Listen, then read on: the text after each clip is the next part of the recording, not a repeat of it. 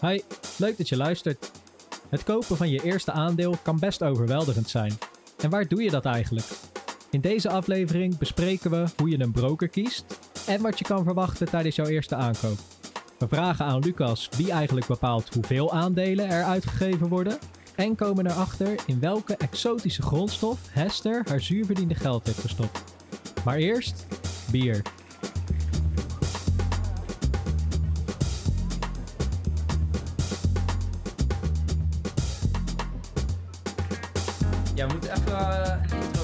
Moeten ook eerst even bier hebben. Oeh, Ja, oh, maar die hebben we zeker. Dit er is een mooie eh, schoppenkaart. een mooie Dat heet die ook schoppenkaart. zo, schoppenkaart.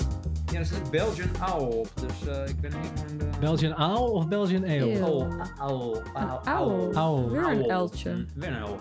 Hoe spel je dat? O-W-L. Zegt dat iets Oh, over oh, jouw, wij- uil. Ook zegt dat echt, iets over eh, jouw wijsheid? L. Oké, maar lekker. Wat, wat is, wat is een boer? een schuppenboer? Een schip en boer. Oh, genieten. Hoeveel procent? Acht. Ik heb ook weer een nieuwe. Ik ook wel. Ik heb een natsa. Wel Ehm, ei. Ja, we zitten erbij om de hoek. Ja, want waar zijn we net geweest? We zijn even gestopt bij Gollum voor een paar biertjes. Mm, Gollum. De, de, de, de troll uit, eh uit Game of, hoe heet het? Eh, Lord of the Rings, toch?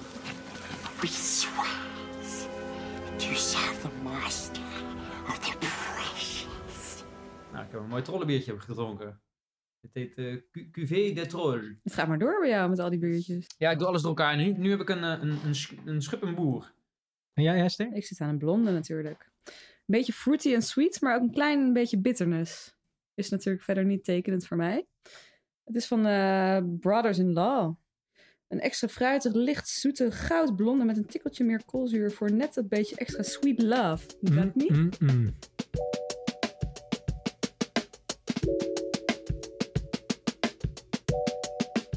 Oké, dus eh, we kunnen in eh, obligaties investeren, we kunnen in goud investeren, we kunnen in ETF's investeren, losse aandelen, we weten wat de verschillen zijn, wat de risico's zijn en wat ze uiteindelijk opbrengen. Maar waar gaan we dat eigenlijk doen? Ja. Want dat was voor mij precies hetgene waar ik tegenaan liep. Dat je, waar moet je beginnen? Hoe Goeie gaat- vraag. Hoe gaat het praktisch eh in zijn gang? Ja, daar gaan we vandaag naar kijken. De eerste vraag die eh, je hierbij wil stellen is denk ik... Ga je zelf beleggen of ga je het iemand laten doen voor je? Eh, Mhm. Dat is nog een keus als je gaat, naar het internet gaat. Die, wil, ja, die keuze moet je vrij snel maken als je gaat googlen. Ehm, vervolgens gaan we kijken, oké, bij welke partij willen we dat doen? Dus eh, ja, wil je dat bij je eigen bank doen? Wil je dat bij een, bij een broker doen? Eh, ja, waar kijk je naar? Wat zijn de type kosten bijvoorbeeld waar je op moet letten? Uh, en dan gaan we kijken, oké, ja, hoe ga je nou echt een orde inleggen? Wat zijn dan een paar dingen waar je op moet letten om dat te gaan doen? Ja, lijkt me een goed idee, want natuurlijk, het is een hoop informatie eh, leren over beleggen. Dus de makkelijkste keuze zou zijn om gewoon iemand anders het voor je te laten doen. Ja, klopt. Uh, alleen, dat is ook de keuze die het minste geld oplevert. Heel kort samenvattend kunnen we zeggen dat je dat niet moet doen. nou, de vraag is natuurlijk wel, ja, waarom dan niet? Ja, laten beleggen kost eigenlijk heel veel geld. Waarom? Je betaalt gewoon fees aan de, de, mensen die, die voor je gaan beleggen. Dus als je naar de ING gaat, dan zit daar iemand uh, in een mooi kantoorpand die iets van een finance studie heeft gedaan en die voor jou je geld gaat beleggen. Nou, waar wordt die persoon van betaald? Onze inleg. Precies. Hey, ja, nee, ja, yes, dus natuurlijk, natuurlijk. Uh, iemand moet diegene betalen. Ja, die, die pakken gewoon een percentage eigenlijk van wat, je, wat jij uh, inlegt. Ja. Um, dus wat je ziet is dat je betaalt vaak voor, voor een, uh, elk fonds wat, je, wat voor jou gaat beleggen. Daar kun je vaak verschillende strategieën in kiezen. Uh, dan zetten ze heel mooi neer. Je, kan een verdedigende strategie kiezen, of een medium strategie, of een aan, uh, agressieve strategie. En er zit dan zoveel rendement bij, bladibla. Maar wat eigenlijk bij al die dingen aan vast zit, is dat je gewoon 1% ongeveer, ik heb een beetje rondgekeken, ongeveer 1% per jaar aan kosten betaalt voor het beheer van dat, van dat fonds waar jij je geld in stopt. En die 1% per jaar is gewoon een hele hoop geld. En daar komt bij dat de mensen die voor jou gaan investeren, die kunnen over het algemeen niet de markt verslaan. Er is een hele hoop onderzoek gedaan naar de, naar de mensen die hier het geld voor jou gaan investeren. Uh, en daaruit blijkt dat ongeveer 95% van, uh, van die fondsen doet het niet beter dan de benchmark. Uh, wat is dan de benchmark, zou je ja. zeggen?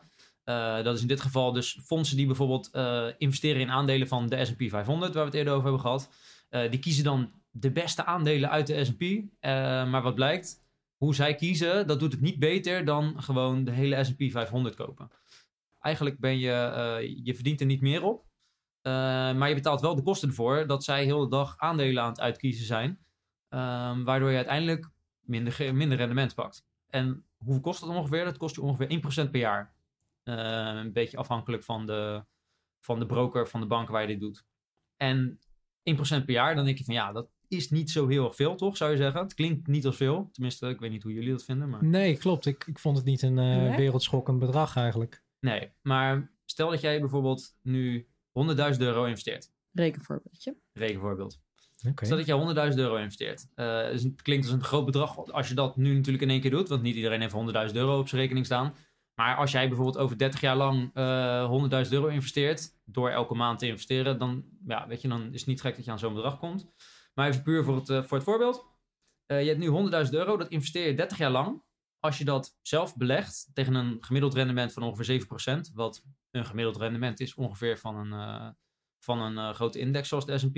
Ehm, dan heb je na 30 jaar heb je ongeveer 760.000 euro. Nou is mijn vraag aan jullie. Hoeveel geld heb je over als iemand bij de ING dit gaat doen die daar 1% kosten voor rekent? Nou, ik ben al natuurlijk heel veel aan het woord geweest, dus voor deze Nee, rekensom geef ik hem even eventjes door aan Esther. eh, laten werken. 1% van 7 ton. 70.000. Nee, ja, het is dus meer.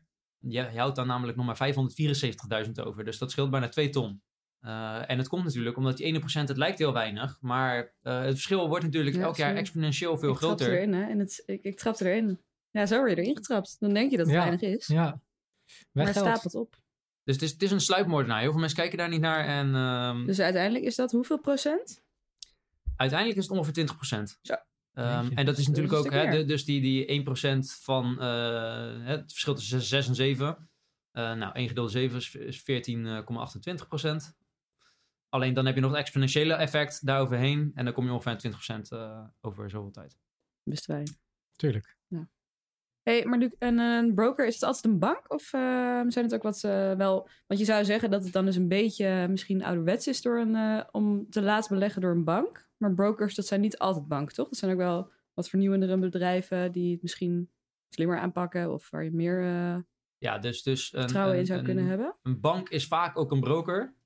Maar andersom niet. Mhm. Ehm, dus heel veel, ja, als je kijkt de ING of de ABN, daar kun je vaak ook een beleggingsrekening openen, waardoor het dus ook een broker is. Alleen, eh, er zijn ook partijen zoals eh, de Giro of Binkbank, die zijn gespecialiseerd op beleggen in aandelen. Ehm, en die hebben dus gewoon een, eh, alleen een aandelenrekening en daarmee heb je niet gewoon een, eh, een betaalrekening. maar dat Ehm, betekent dat zij ook voor mij kunnen beleggen?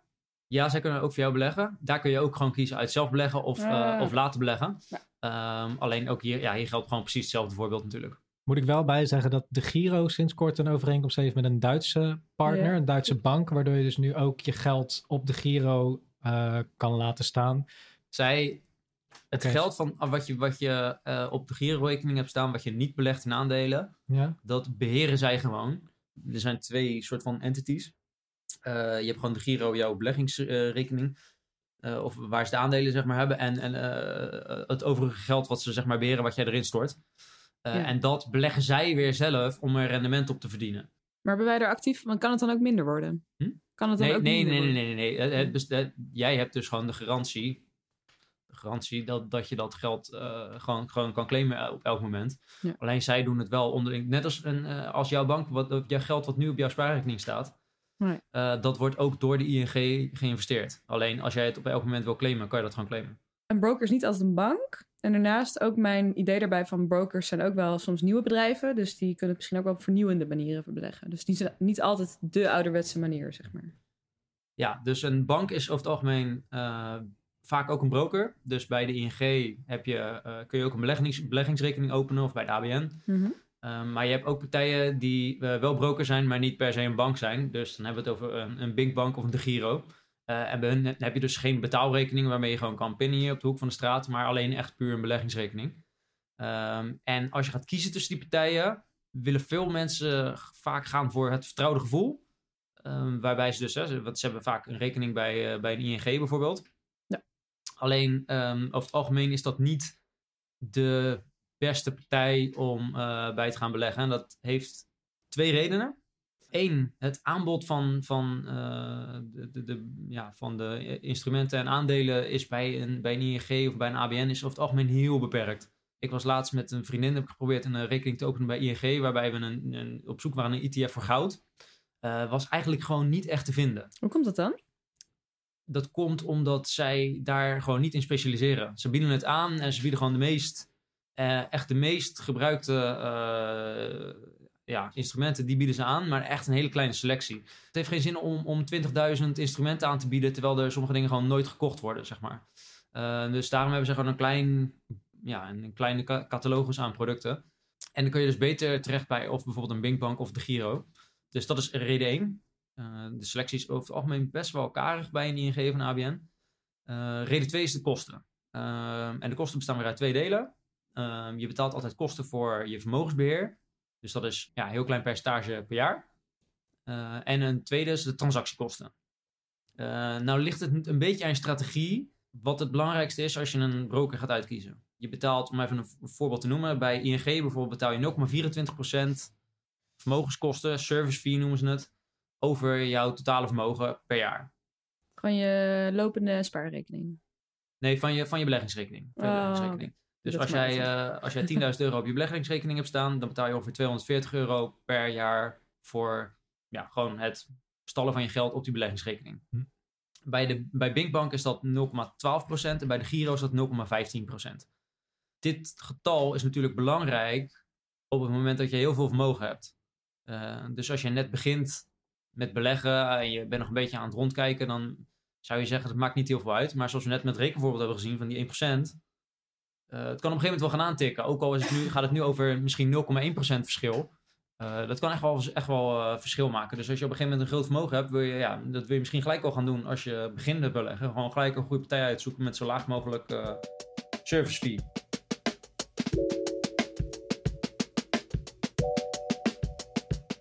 Zelf beleggen is uiteindelijk eh, hetgene wat, wat het beste rendement oplevert.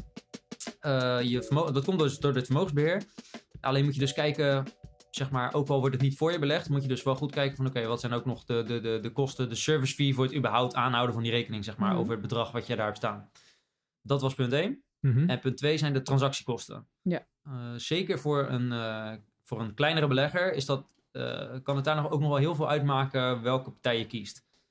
Ehm, zo heb je bijvoorbeeld bij de Giro eh, een kernselectie waaruit je, waar je geen eh, transactiekosten over hoeft te betalen. Ja, klopt. Eh, dus dat is, een, dat is ook niet een enorme ja, selectie aan, aan aandelen en ETF's. Maar daar hoef je dus nul transactiekosten over te betalen. Dus als jij 100 euro wil beleggen, dan kun je het best daar beginnen. Ja, ik Want, kwam er laatst pas achter door een vriendin. Ik, vind, ik vond dat niet heel duidelijk van tevoren. wat vond je nu niet duidelijk? Nee, ik wist dat niet. Dat dat, dat, dat er was. Ja? Ja, ja het staat er staat veel heel duidelijk mee op de, lettertjes op de eh, website. gelezen. Hm. Maar het punt is van, dus dat je als je, als je dan 100 euro gaat beleggen, eh, heb je gewoon nul transactiekosten. Als je dat bij bijvoorbeeld een Binkbank doet, Ja. eh, betaal je wel eh 3, 4, 5 euro transactiekosten. Maar over 100 euro is dat toch gewoon 3, 4, 5 procent. Ja. Eh, dus, Ja, het is een vast bedrag, hè, inderdaad. Ja, Dus dat is een vast Hoe meer je belegt, hoe relatief kleiner Ja. het is. Maar... dus je, Ja. kan, je kan twee dingen doen. Ehm, je kan of bij een De Giro beginnen eh, en daar iets kiezen uit een kernselectie. Wat prima is als je net gaat beginnen met beleggen. Dan wil je het toch niet te moeilijk maken. En dan kies je gewoon voor de mainstream producten. Ehm, daar is niks mis mee. Of wat je kan doen, als je wel denkt van oké, ik wil wel iets meer een gespecialiseerde ETF. eh, eh, bijvoorbeeld een, iets van een duurzame energie, waar we het de vorige aflevering over gehad hebben. Of een ETF in bier. Hmm. Ehm, omdat je denkt van nou oké, dat is een hele. Ik zie, daar, ik zie daar de toekomst in. Is Zeker, Ja. zeker. Logisch natuurlijk.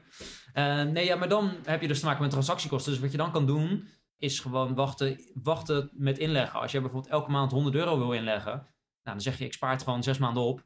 Ehm, en dan doe je het na zes maanden investeren. Dan heb je eh, in, in plaats van zes keer 3 euro kosten, heb je ja, één keer op die 600 euro heb je eh 3 euro kosten. Dat is 0,5 procent. Nou, dat is nog te overzien.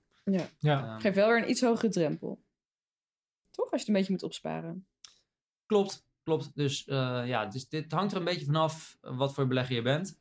Ehm, wil je echt eh, het heel simpel houden, lage bedragen, dan kun je bijvoorbeeld bij zo'n De Giro kun je terecht. Wil je op een gegeven moment iets meer keuzevrijheid hebben, ben je iets meer eh, op zoek naar wat specialistischere dingen, eh, dan kan je, ga je naar bijvoorbeeld een Binkbank, eh omdat ze daar weer net even wat groter aanbod hebben bijvoorbeeld.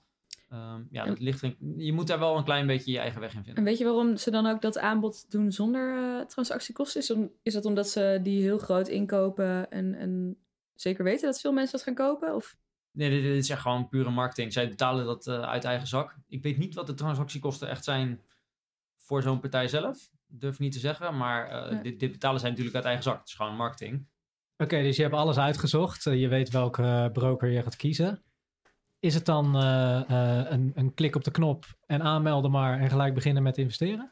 Nou, ik zou natuurlijk willen zeggen dat het echt super simpel is. Maar Nee, nee, nee. Je hebt eerst een toets. Je moet eerst even je hersenen laten kraken en laten zien dat je een beetje bewust bent van die risico's. precies. En dan Ja. ben je binnen. Precies, precies. Ja, je krijgt bij, eh, bij veel van deze partijen krijg je eerst even een toets waarbij je, waarbij je, ik denk ook wel heel goed dat dat er is. Eh, waarbij je een klein, eh, nou, je het gevoel hebt als je weer even terug bent op school, een klein tentamentje moet maken. eh, met, ja, met, ja, waarin je laat zien dat je in ieder geval de basic kennis hebt over de verschillende financiële producten. Is dat nou heel erg? Nee, je kan ook gewoon even, terwijl je de vragen maakt, kan je googlen wat het goede antwoord is. Uh, maar tegelijkertijd leer je dan dus ook wel gewoon het goede antwoord op de vraag. Uh, en weet je in ieder geval een klein beetje wat je gaat kopen.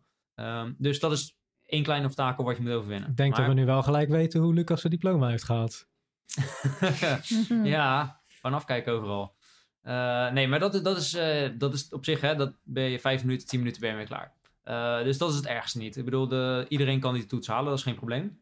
Maar dan kom je vervolgens kom je in dat grote startscherm van die, uh, van die broker. Ja. En dan... Uh, Getalletjes, ja, dan, grafiekjes. Dan zie je heel veel getalletjes en Groen, grafiekjes en categorieën aan, uh, aan aandelen die je kan kopen. En, Gekke ETF-namen. Ja, het is een beetje alsof je zeg maar dronken de Chinees inloopt. Hm, en, uh, en dat menu ziet met, 128, met 128.000 verschillende gerechten. Nou ja, dat is toch heel makkelijk. Dan zou ik gewoon altijd voor Fuyong Hai gaan. Maar ik weet niet of ze daar ook een ETF van hebben. Nee, nee, nou, er zijn zoveel ETF's dat het zomaar eens zou kunnen. Maar zou kunnen. Uh, nee, natuurlijk ga je dan natuurlijk voor de Fuyong. Maar als je wil kiezen in die hele massa van, van producten, dan uh, ben je altijd op zoek naar het ISIN-nummer. Uh, en wat is dat nou? Dat is, jij gaat, als je Oh. iets wil gaan kopen... Nooit gezien. Nee? Nee? Nee? Erg? Oké, okay, ja, nee, dat is, nou ja, dat is niet erg, maar uh, het is wel het makkelijkste om, om, om te vinden wat jij wil kopen. Jij gaat, over het algemeen heb je uh, op een gegeven moment informatie tot je gewonnen en je, jij vindt uh, een bepaalde ETF of een aandeel, vind je leuk. Uh, heb je naar gegoogeld en dan is het Mhm. altijd even op zoek naar het ISIN-nummer, want dat is het unieke nummer van, uh, ja, van dat aandeel. Zodat je in ieder geval weet, oké, okay, dit is precies het goede wat ik wil kopen. Want waar we het vorige keer over gehad hebben, je hebt altijd twintig verschillende ik schrijf het even op. 20 verschillende ETF's in, uh, die, die ongeveer hetzelfde doen.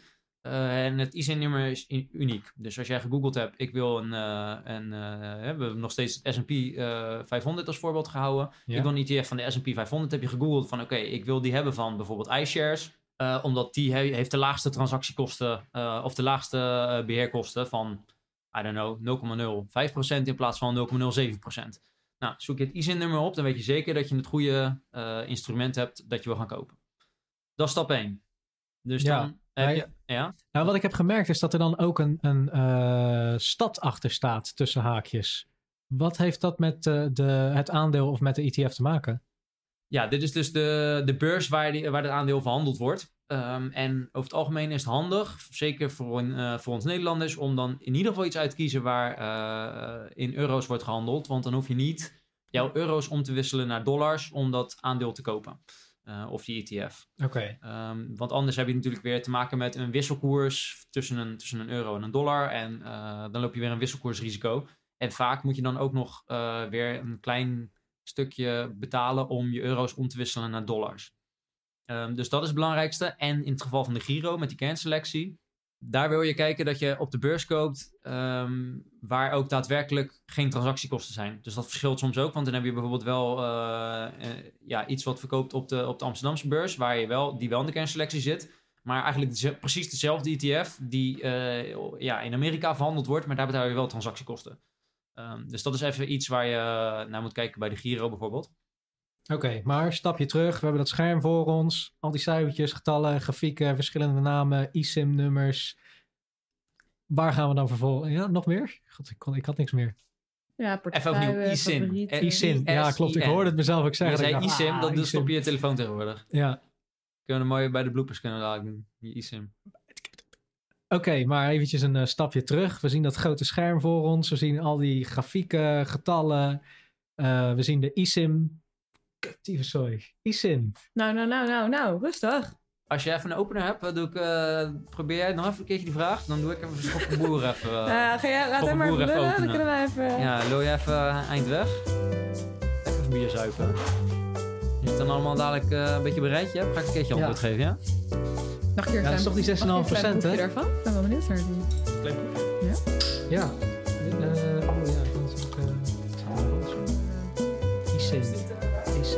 nee, wacht, ik pak even zo'n ander. Nee. Nee, nee, nee.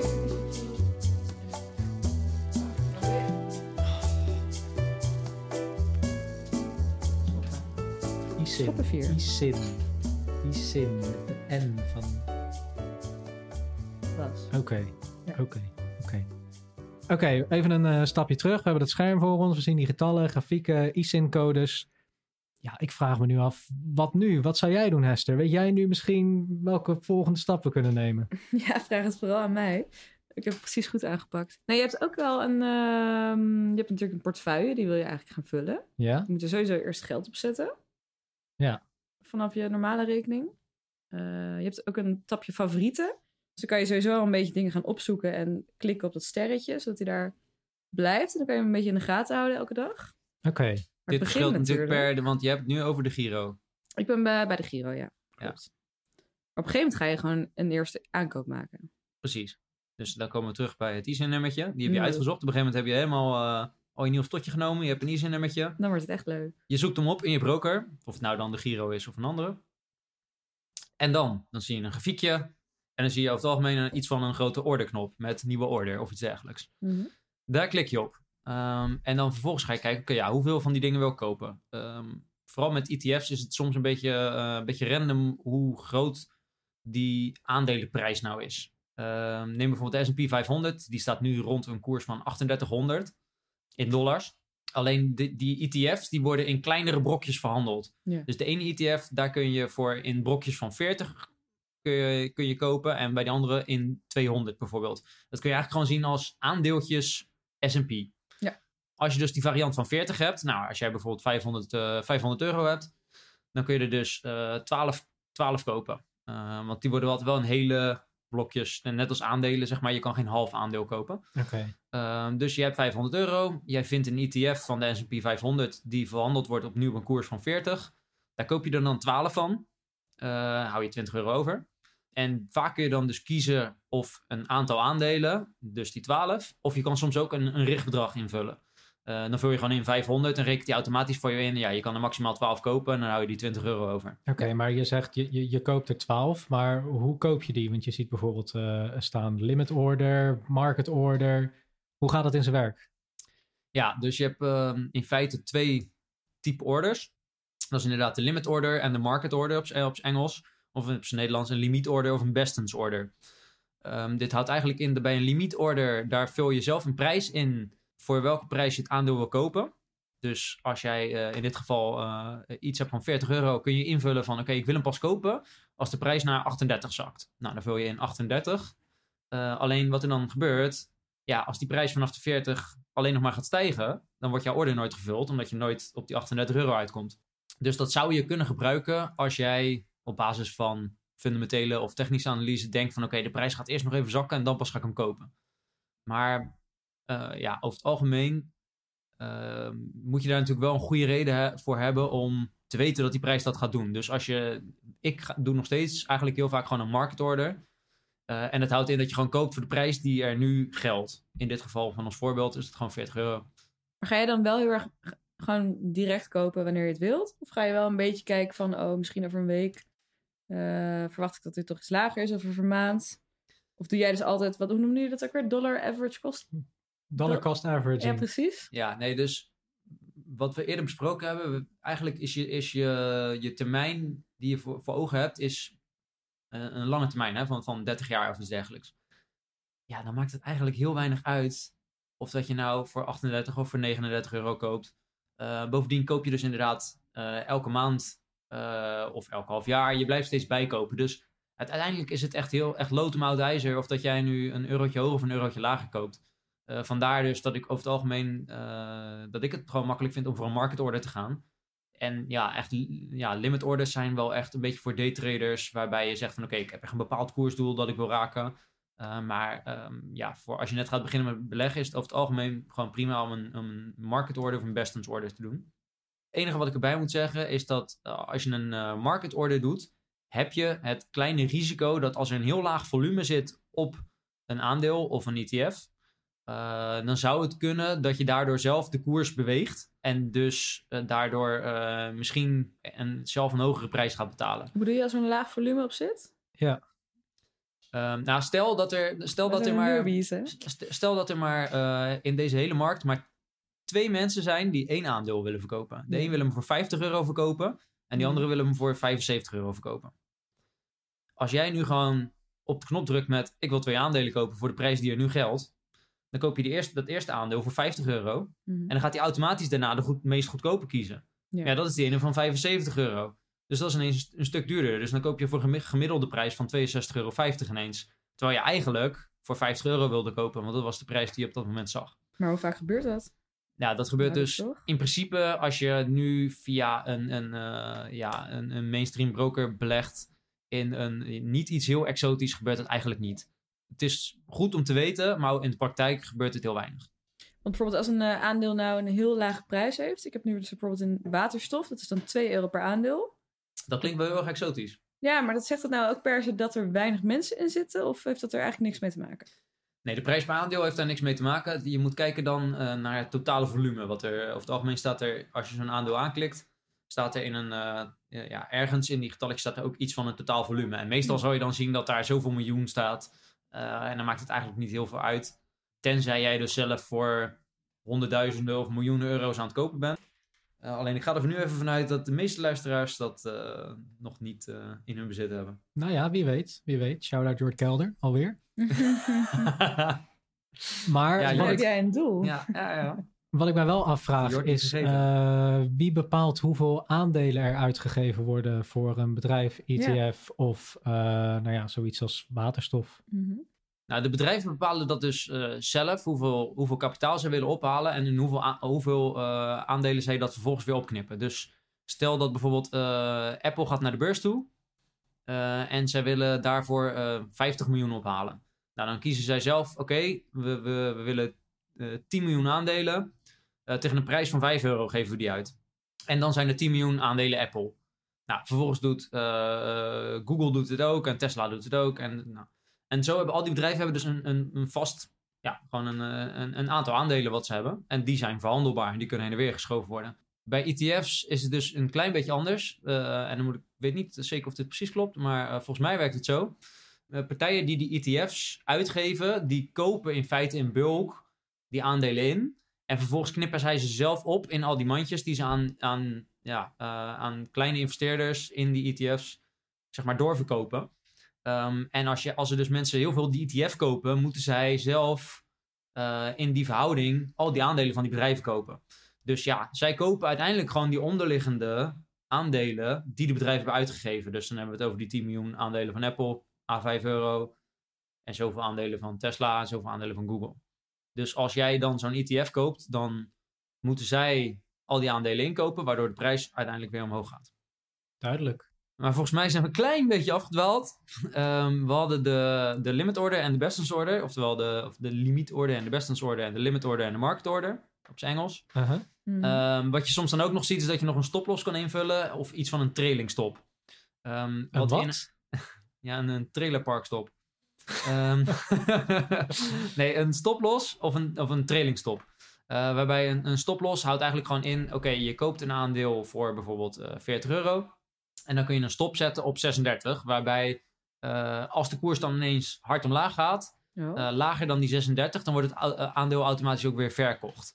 Dit is ook weer iets voor, eh, ja, dit is eigenlijk ook meer korte termijn denken. Dus meer voor richting daytraders, uh, handelaren. Want als jij natuurlijk gewoon iets koopt, hè, je hebt goed je onderzoek gedaan. Um, en je koopt een aandeel waarvan je denkt van, nou, oké, okay, dit gaat de komende jaren omhoog koop je dat aandeel natuurlijk en hou je het gewoon vast. Hmm. Dus ook hier is weer, hier kun je pas op een gegeven moment, hoef je pas naar te gaan kijken als je eh, wat meer echt op korte termijn gaat handelen. Ehm, en een trailing stop werkt bijna hetzelfde. Daar kun je bijvoorbeeld zeggen van oké, als die op welk moment dan ook 10% omlaag gaat vanaf de huidige koers, dan wil ik dat je verkoopt. Dus stel dat je dat aandeel koopt op 50 euro eh, en hij gaat omhoog naar 60 euro en hij zakt dan ineens naar 54, dus dat is meer dan 10%, dan moet hij verkopen. Maar als die doorstijgt naar 100 eh, en hij zakt dan naar 90, dan pas moet hij weer gaan verkopen, want dat is weer 10%. Zo kun je bijvoorbeeld een, een trailingstop in, instellen. Waarbij je dus, zeg maar, de- die vloer waarbij die gaat verkopen als die omlaag zakt, steeds een beetje meestijgt met eh, de aandelenprijs. De blunder van het seizoen, de blunder van de eeuw misschien wel. Hij schuift hem zo het doel in. De beleggingsblunder van deze week Kom heeft erop. te maken met het ISIN-nummer. Oeh. Eh, we hebben het er net over gehad, het ISIN-nummer, de unieke code van een, eh, een beleggingsinstrument of een aandeel, ehm, waar het wel eens nog, nog wel eens mis kan gaan. Wat gebeurt er namelijk wel eens? Eh, er zijn bekende, bekende mensen in de wereld, zoals bijvoorbeeld een Elon Musk, die zo nu en dan wel eens iets posten over hun favoriete aandeel, of eh, ja, misschien ook niet over hun favoriete aandeel. Wat er dus gebeurt soms, Elon Musk bijvoorbeeld, goed voorbeeld, afgelopen, eh, afgelopen maand postte hij iets over de app Signal, wat een variant is op WhatsApp, alleen dan beter beveiligd volgens mij voor, voor, je, voor je gegevens. Ja. Wat gebeur, gebeurde? Elon postte een tweet en vervolgens schoot het aandeel van Signal, wat toevallig een heel ander bedrijf is, met ongeveer 400% omhoog. Eh, wat was er gebeurd? Ja, Elon Musk heeft, ja, weet ik veel hoeveel miljoenen volgers. Die zien een post van hem, die denken, shit, dit moet ik kopen. Vervolgens gaan ze met z'n allen massaal naar, meteen zonder Google, eh, gewoon met Google overslaan, meteen naar de, de broker-app. Door naar start, broker app, signal kopen. Kopen maar. Ja, en wat gebeurt er dus? Heel veel mensen typen gewoon in die zoekfunctie Signal, pap, Go, kopen. go, go. Nou, plus 400%. Heel ander bedrijf. Kortom, ja, die mensen kochten gewoon een bedrijf wat helemaal niks te maken heeft met wat Elon Musk eigenlijk bedoelde. Eh, en dit gebeurt tegenwoordig echt best wel vaak. Dat er bekende, eh, bekende beleggers of eh, ja, bekende beleggers zijn. Ja, zo hebben we natuurlijk laatst nog het eh, eh, bericht gehad over rapper Boef, die eh, zijn volgers eh, probeerde te influencen in het kopen van bepaalde aandelen. Maar dat is ook gebeurd in het eh, begin van de lockdown met Zoom, hè? Dus daar, Ja, klopt daar, inderdaad. Want bij jouw voorbeeld bestond het bedrijf, of de naam die Elon noemde, bestond eigenlijk nog niet. Dus wat is een totaal ander bedrijf. Mhm. En bij Zoom waren er eigenlijk blijkbaar twee verschillende Zooms op de aandelenmarkt. Dus je had natuurlijk de Zoom waar iedereen ging videocallen, maar er was ook een Zoom klein technologisch Chinees bedrijfje. En die is zo hard gegaan, die is zelfs van de markt gehaald. Nou, net van de markt gehaald. Wat er denk ik gebeurd is, is dat ze eh, het, treden op dat aandeel tijdelijk stop hebben gezet. Omdat ze dus hebben gezien, oké, dit aandeel Ze dit gaat nu zo buitenproportioneel eh, hard omhoog. Eh, en dit kan niet de bedoeling zijn, waardoor ze de, de, de handen op die aandelen stop hebben gezet. Eh, omdat ze erachter kwamen, dit is niet de bedoeling. En dat was inderdaad ook niet de bedoeling.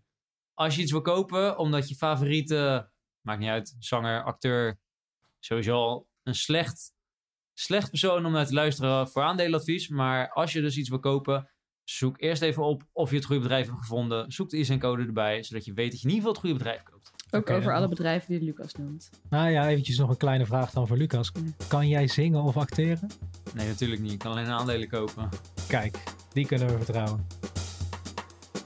Hi, leuk dat je hebt geluisterd. Het kan natuurlijk zo zijn dat je na deze aflevering nog niet het gevoel hebt dat je er echt klaar voor bent. Dus heb je vragen of kom je er gewoon eventjes niet uit? Dan is het mogelijk om aan te sluiten bij onze online training via Google Meets. Tijdens de training behandelt Lucas alle stof die net even wat dieper gaat. Je hebt natuurlijk gehoord dat hij Lucas op zijn Rotterdams lekker kan lullen, maar je mag hem gewoon onderbreken. Hij beantwoordt alle vragen. En na de training voegen we je toe aan onze Telegram-chat, waar je met andere fijnproevers informatie uit kan wisselen over aandelen of over bier. Je kunt je aanmelden via bierenbeleggen.nl of even een berichtje sturen op Insta via @bierenbeleggen. Doei!